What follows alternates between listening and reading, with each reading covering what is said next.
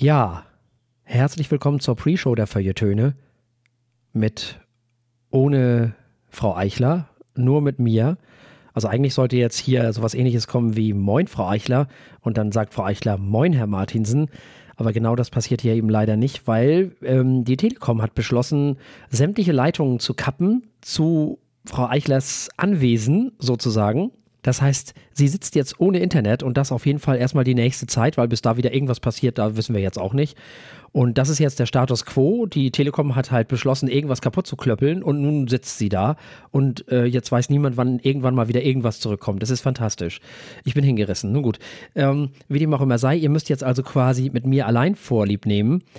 Und deswegen gibt es heute auch keine Pre-Show in der Pre-Show, wenn man so will. Oh Gott, diese Sendung wird immer komplizierter, ey. Egal. Wir fangen also direkt mit dem Wein an und da erzähle ich euch erstmal ein bisschen was. Denn es gibt einige Besonderheiten, was dieses Weingut angeht.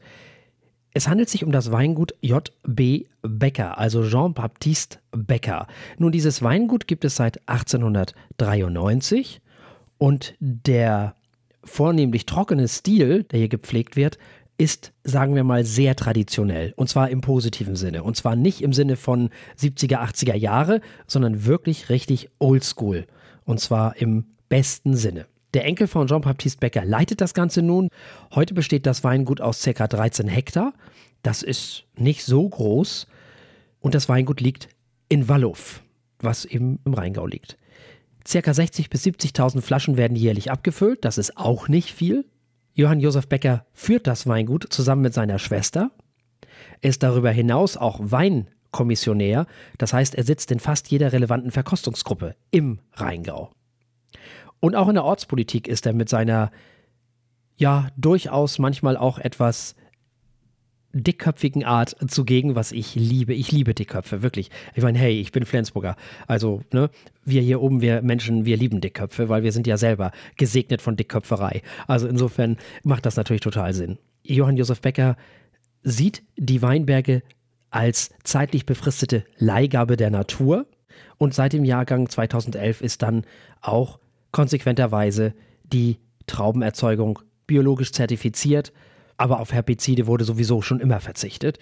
Und da wird auch kein großer, kein großes Bohai drum gebaut. Er ist zwar ein extrem verbundener Biowinzer, der dieses Etikett aber überhaupt nicht will, weil er sagt, dümmliche Naturideologie hält er für einen Rückfall ins Mittelalter, was ich unheimlich sympathisch finde.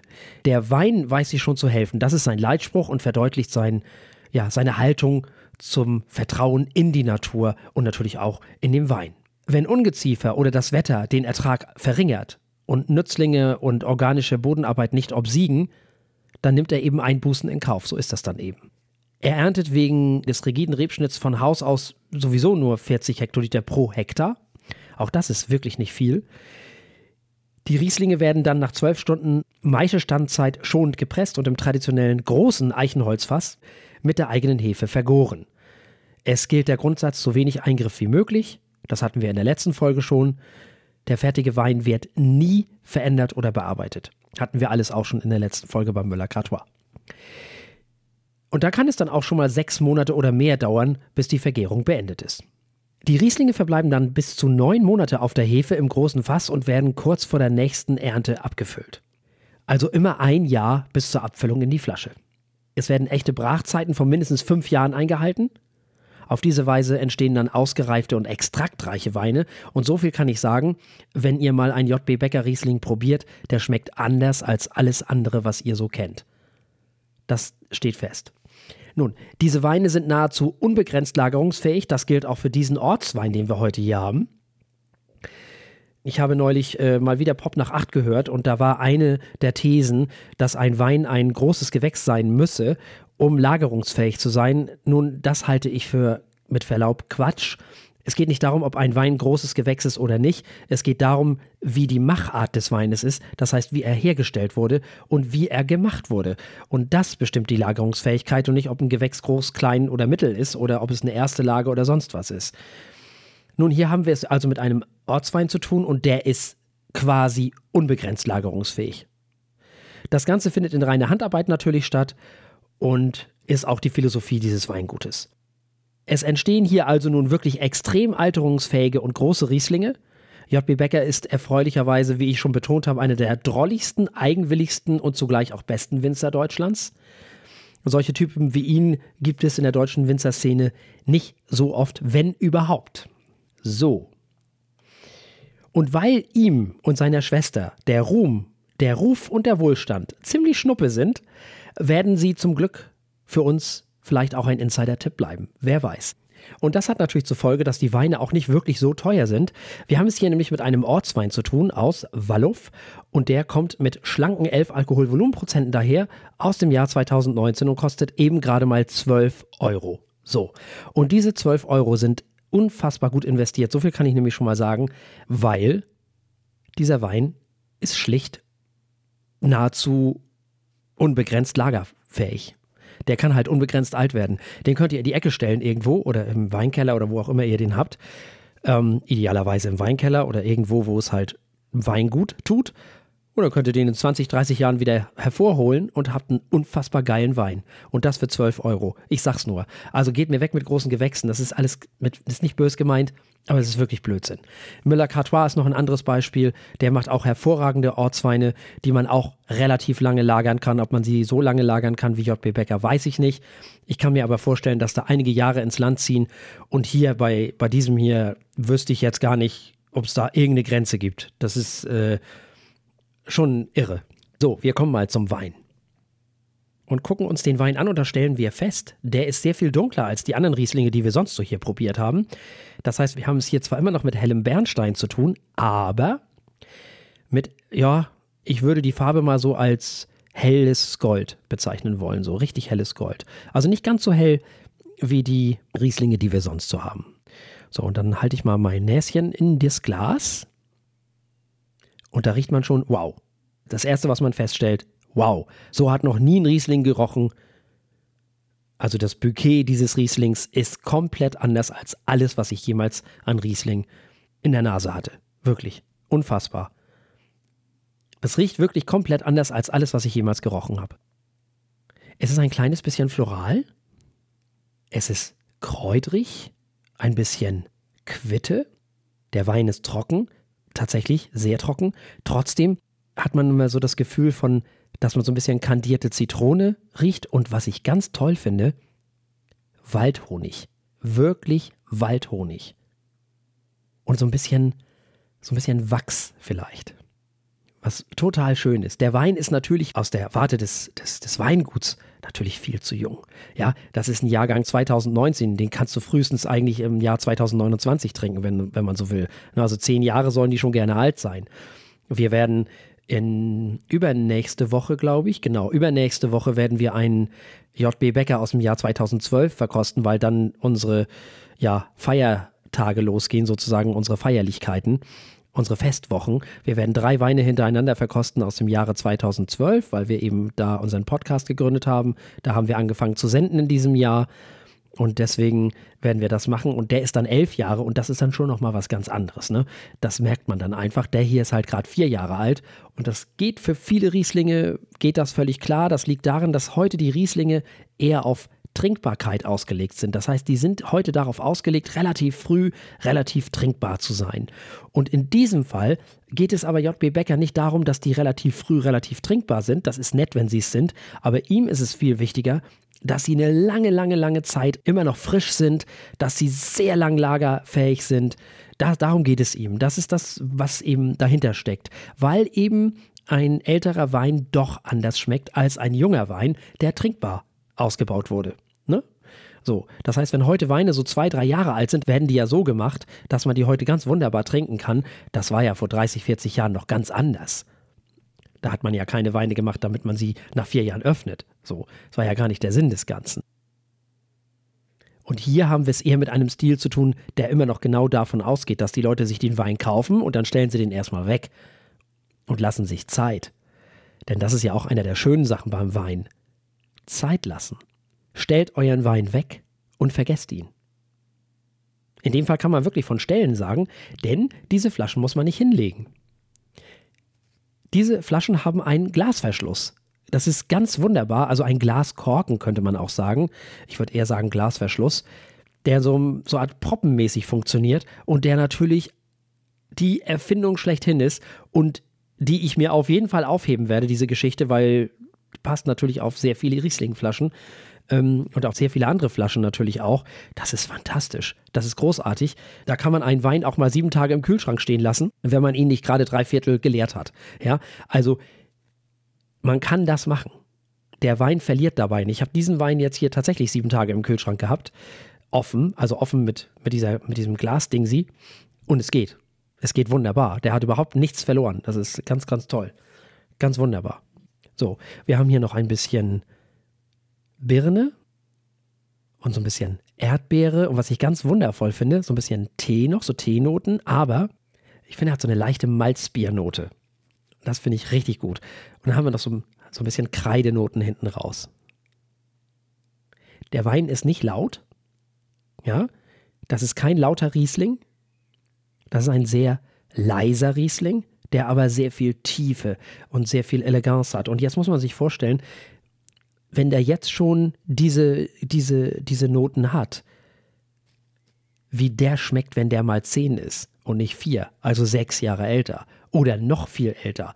Also ich werde mir mit Sicherheit eine Kiste hiervon kaufen, da bin ich mir sicher. Und dann werde ich mir schön sechs Flaschen davon irgendwo hinstellen und dann wollen wir mal gucken, wie die so in 10, 20 Jahren schmecken, weil das einfach auch spannend ist, wie sich ein Wein entwickelt. Das ist ja auch eine der schönen Sachen, dass man, wenn man einen Wein probiert, dass man auch entdecken kann, wie sich so ein Wein verändert, halt auch im Laufe der Zeit. Ne? Das ist ja auch schön. Das, darum geht es ja auch. Also wir probieren mal. Ja, ich äh, proste euch jetzt mal zu, weil die Kollegin ja leider nicht da ist. Also Prost.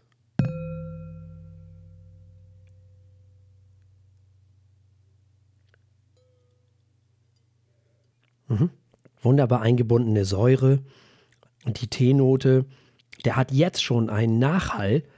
Es ist unfassbar. Wirklich großartig für die vier Jahre.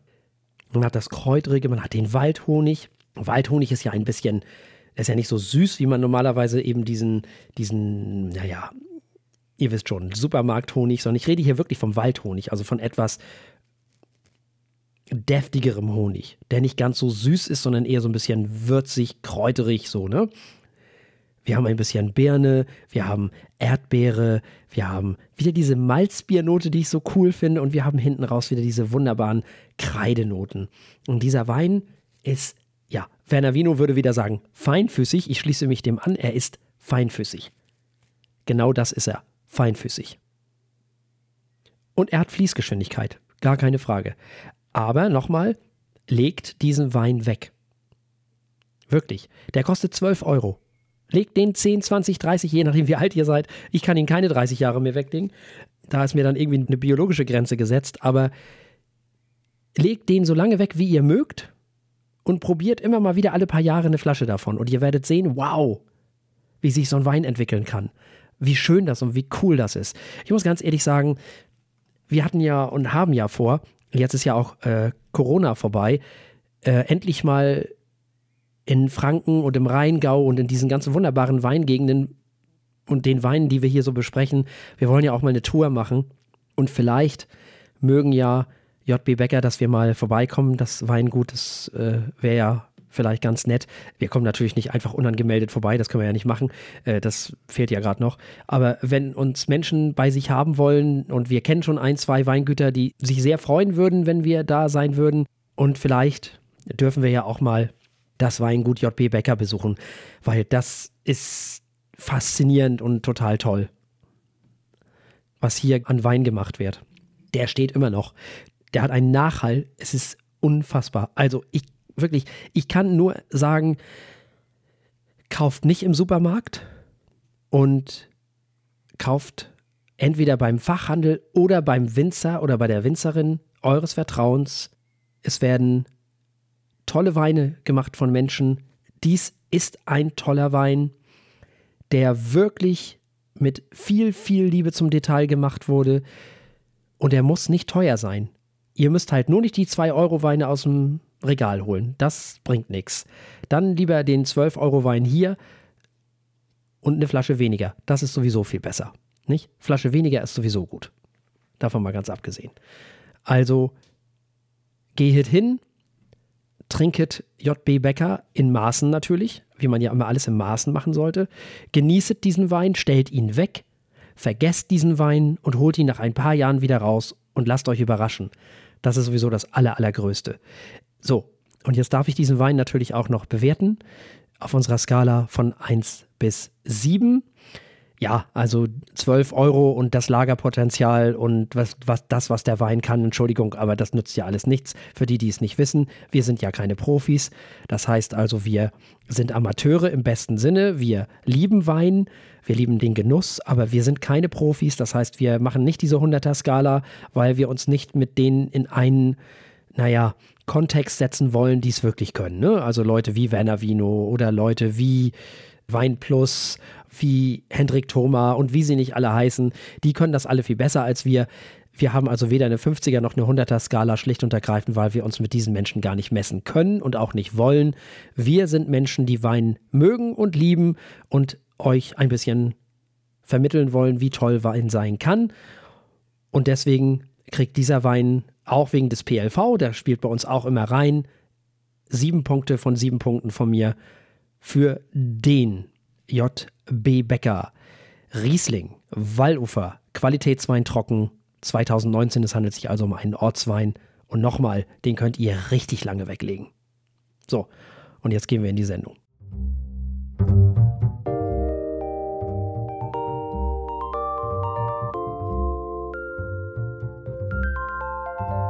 Die Feuilletöne. Podcast mit wöchentlichem Wohlsein.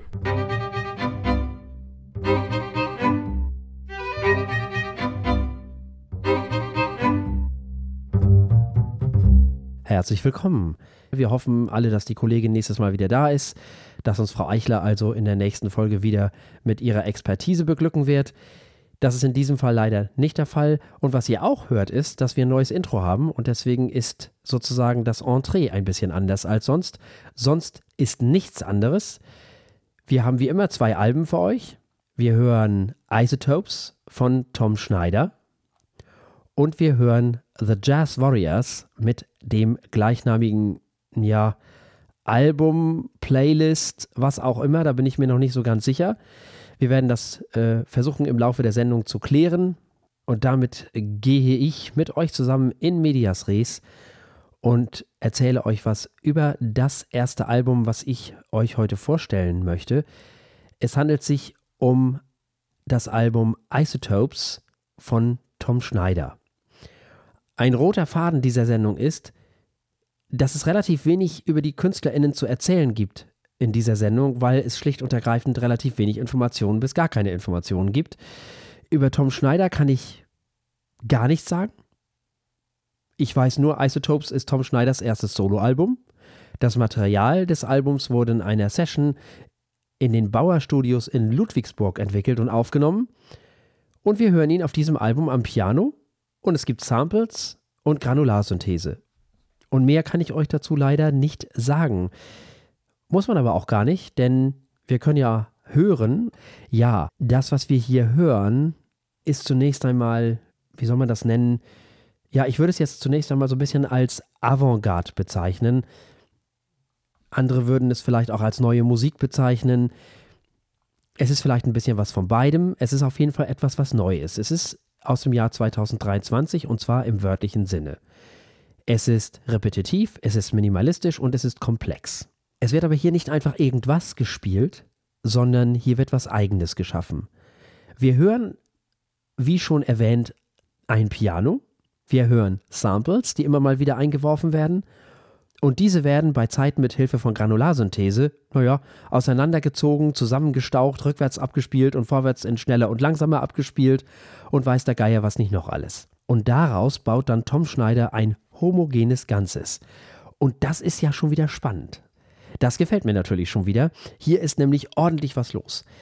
Denn es gilt ja diese drei Dinge, also das Piano, die Samples und eben diese Granularsynthese irgendwie miteinander zu verbinden. Und das Interessante an diesem Album ist, dass genau das gelingt. Und das macht Spaß.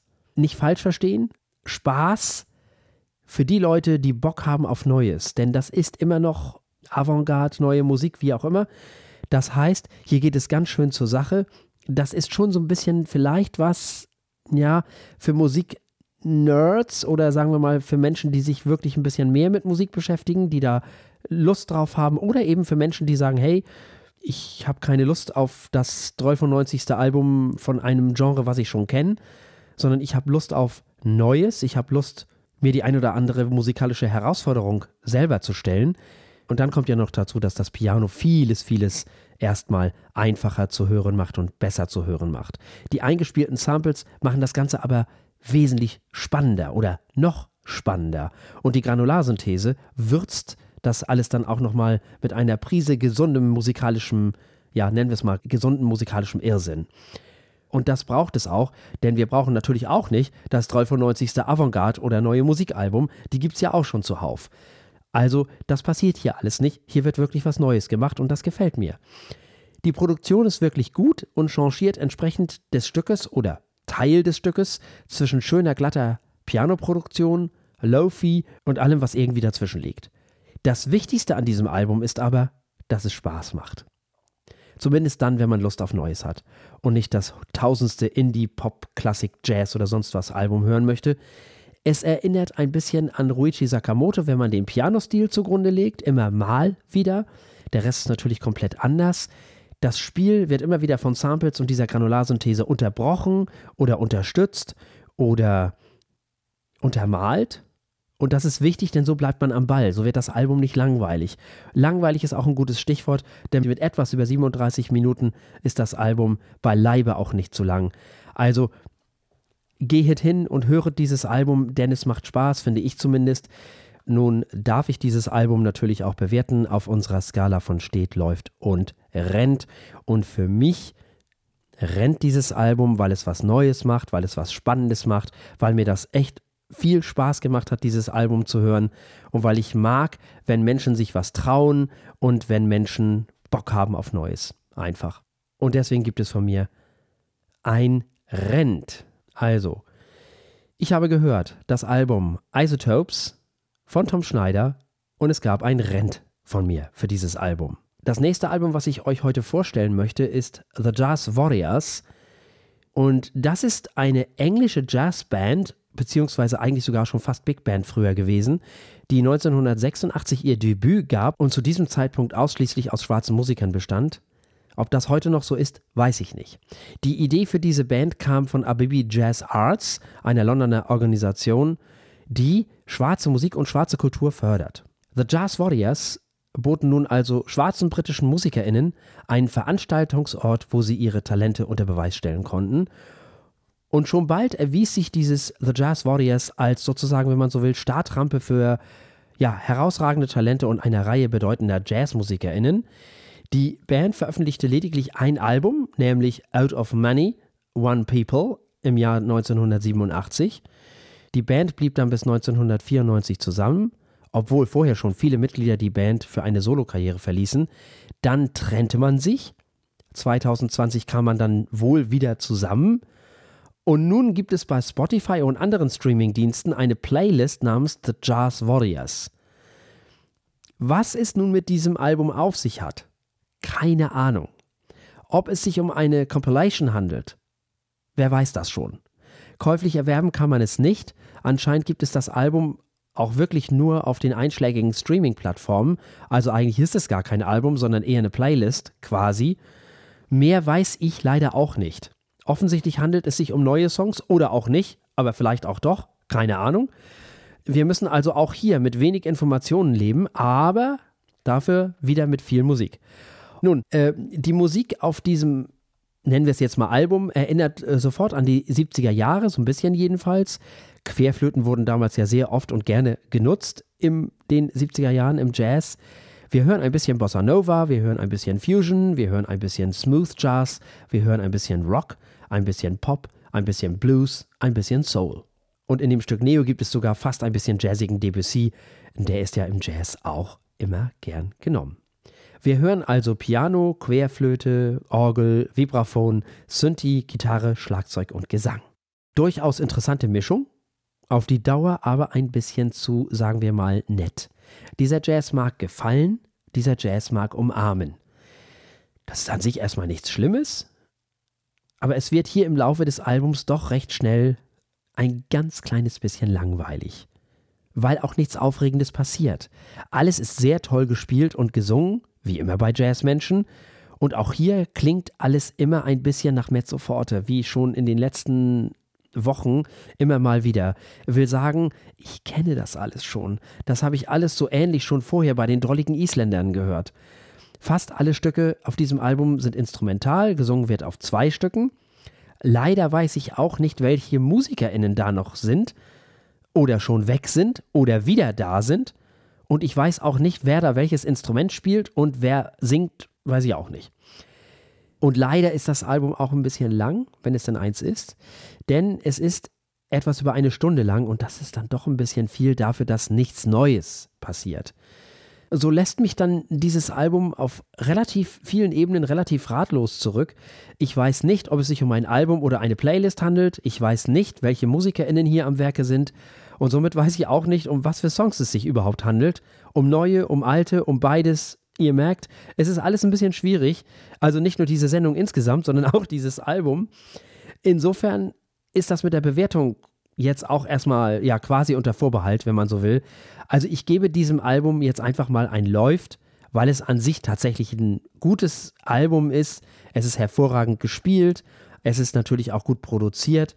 Es ist nichts Neues, aber es ist solide und deswegen gibt es von mir ein Läuft. So, wir haben gehört The Jazz Warriors mit dem gleichnamigen Album und es gab ein Läuft von mir. So, nun haben wir ja normalerweise an dieser Stelle Gedöns, aber ich kann natürlich schlecht was mit mir selber vorbereiten oder mich selber überraschen. Das geht natürlich nicht.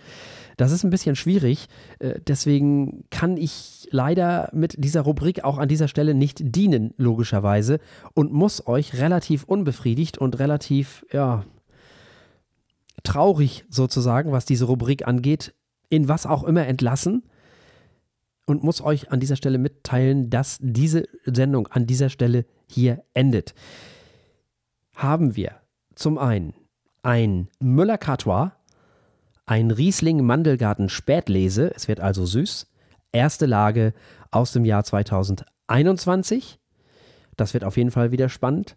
Also diesmal kein trockener, sondern ein äh, äh, Riesling mit Restsüße hören werden wir ein neues Album von, Achtung, Zeros. Zeros haben ein neues Album rausgebracht namens Atta.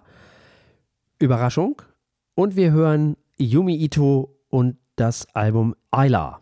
Bis dahin, liked uns, liebt uns, kommentiert uns, teilt uns, erzählt allen, dass es uns gibt.